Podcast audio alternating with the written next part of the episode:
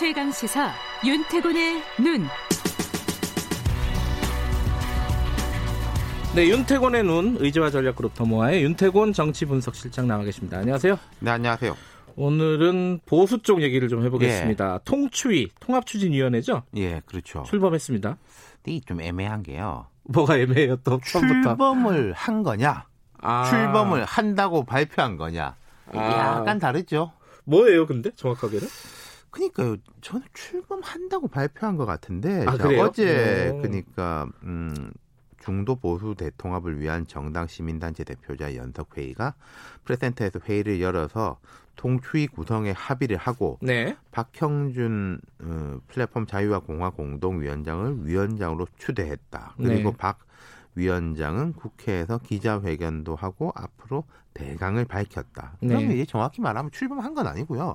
출범하겠다고 밝힌 거죠. 어, 네. 이게 약간 뉘앙스가 다르네요, 그죠? 그렇죠. 물론 이렇게까지 했는데 출범을 안 하기 하겠습니까만은 뭐 좀 이 정치라는 게 좀 명확히 하는 게 필요해가지고 제가 좀 나눠서 이야기를 해봤습니다. 네.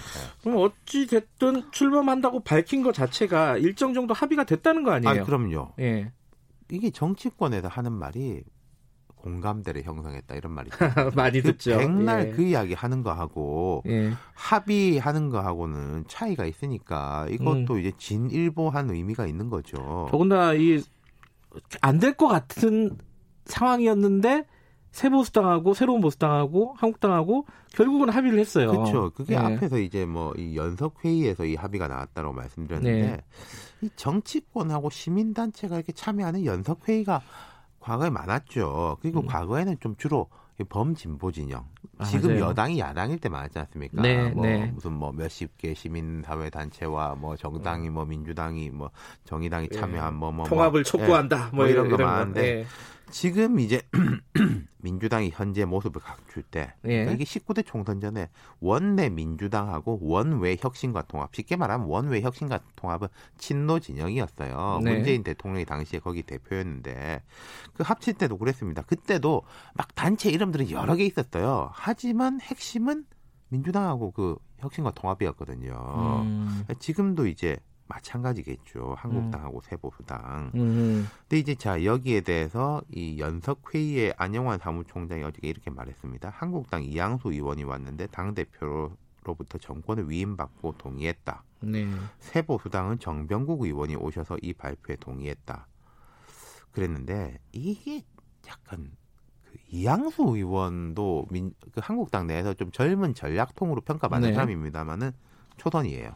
아. 정병국 의원은 5선에다가 장관도 했고 하여튼 되게 중진급 의원이라서 두 사람의 약간 중량감 차이가 있는 것도 좀 묘한 점이죠. 음. 이것은 한국당의 의지가 없다. 내가 이쪽으로 보, 본다기보다는 친박 진영의 반발 뭐 이런 거가 음, 작용한 것 같아요. 예. 어쨌든 예. 안영환 사무총장은 새 보수당이 유승민 의원이 제시한 보수 재건 3원칙에도 동의했다 이렇게 음. 밝혔어요. 이 부분에 대해서는 그 새 보수당 쪽에서는 얘기가 살짝 좀 다르더라고요. 아니 이게 다른 게 아니라 이게 왜 자기 입으로 약속 안 하냐 이거예요. 자, 아. 보십시오. 안영환 사무총장이 아니 이양수 의원이 와가지고 뭐뭐라고 하더라. 음. 그리고 새누리당 아니 새보 저 뭐야 한국당도 동의했다 이렇게 말했지 않습니까? 아. 왜 한 달이 건너서 이야기하는 거죠? 아, 본인이 직접 얘기하면 될 그렇죠. 것을. 그러니까 하태경 아. 새누리당당 책임 대표가 어제 그랬습니다. 아니 우리는 이 뭐 3원칙, 6원칙, 이 6원칙이라는 게 뭐 혁신적 정당 이런 등등이 있는데 좋은 말들이더라고요. 네. 우리 다 동의한다. 우리 당은 동의했다. 음. 그러니까 정병국 의원 보낸 거 아니겠습니까? 네. 정진이니까. 네. 다만 황 대표가 우리 삼원칙에 대해서 뭐 탄핵의 강을 건넌다, 뭐 새 집을 짓는다, 뭐 이거 있지 않습니까? 혁신 네. 보수가 돼야 네. 된다. 명확하고 공개적인 동의가 있어야지 통추의 역할과 구성에 대해 대화할 수 있다. 이렇게 음. 말했어요. 자, 출범하겠다라고 발표했지만은 진짜 출범하려면 역할과 구성이 이게 나와야 되는 거 아니겠습니까? 그거 음. 하려면은 황교안 대표가 자기 입으로 한다. 라고 말해라 라는 거죠. 그러니까 그 직전에 보면 뭐 친박계에서 반발해가지고 뭐 황 대표가 말하고 싶었는데 말 못했다 이런 게 있었지 않습니까? 그렇게 할 수 있을 것 같아요. 어 제가 보면요, 예. 사실 말로의 약속이라는 것도 뭘 담보하기는 어려워요. 근데 새 보수당 입장에서는 그 말이라도 받아놓겠다라는 음, 건데. 네. 제가 황교안 대표 입장에서 이 말을 안 해주고 싶다고 생각은 안 해요. 뭐 말을 해주는 게 뭐가 어렵습니까? 아니 그리고 황교안 대표 입장에서도 탄핵강 건너야 된다. 자기도 그렇게 생각하는 거예요. 이게 탄핵이 잘했냐 잘못했냐 가지고 싸워가지고 이게 될 일이냐. 그 음. 새 집을 짓겠다. 물론 거기서 주도권을 어떻게 하느냐는 다른 이야기이지만은 새 집으로 가야 된다. 네. 아니 그리고 혁신 보수한다. 그 나쁜 말입니까? 그거는 뭐 무조건 좋은 말이죠. 그렇죠. 그러니까 지금 한국당 내에서 보면은 좀 강성 친박에 대한 견제가 높아지고 있는 것도 사실이에요. 네. 초선 의원들도 그렇고 원조 친박이라고 불리는 윤상현 의원조차 그런 쪽에 대해서 강하게 비판을 네. 하고 있으니까. 근데 이게 명시적으로 어떻게 말할 것이냐, 뭐 기자회견을 한다는 거냐, 아니면은 뭐 기자가 물어봤을 때 네.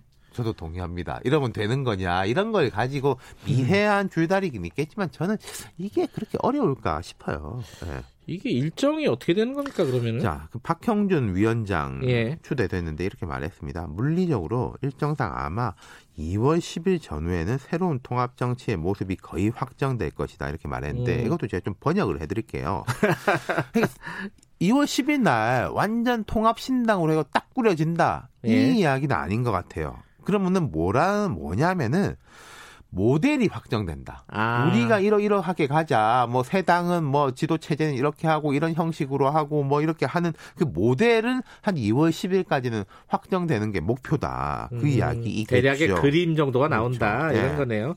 근데 그 모델 아까 말씀하신 모델이 나온다 해도 그거를 만드는 건 또 다른 문제잖아요. 그렇죠. 모델을 만드는 건 어렵고 모델대로 제품 만드는 거는 더 어렵죠. 뭐 공청권, 지분, 인선, 물갈이, 영입 예를 들어서 지분을 뭐 6대 4로 한다라고 한다, 할 경우에 예컨대 영남의 지분하고 호남의 지분하고는 같은 게 아니지 않습니까? 그렇죠. 그런 것에 대한 세세한 것들이 진행이 돼야 되겠죠. 근데 지금 이제 총선이 얼마 안 남아서 바쁜데 이거 통합하느라고 각 당의 뭐 선거 전략 이런 것들은 어떻게 되는 거예요? 아니 그것도 그럴 올스톱 할 수도 없는 게 문제인 거죠. 한국당은 음. 지금 공관위원장 인선 작업에 박차를 가했거든요. 만약에 이게 잘 풀린다면 이런 걸 겁니다. 이쪽 그 통추위가 움직이는 거하고 보조를 맞출 수 있는 사람을 공간위원장으로 하느냐 음. 아니면은 그냥 뭐 완전 상관없는 사람 혹은 네. 좀 친박세가 있는 사람으로 공관위원장을 하느냐 이거 보는 게 중요한 포인트일 거예요. 어쨌든 한국당은 two-track으로 가는 수밖에 없어요. two-track으로 당분간 네. 간다. 그렇습니다. 고맙습니다. 윤태곤의 눈이었습니다. 아. 2부는 여기까지 하겠습니다. 잠시 후 3부에서 뵙겠습니다.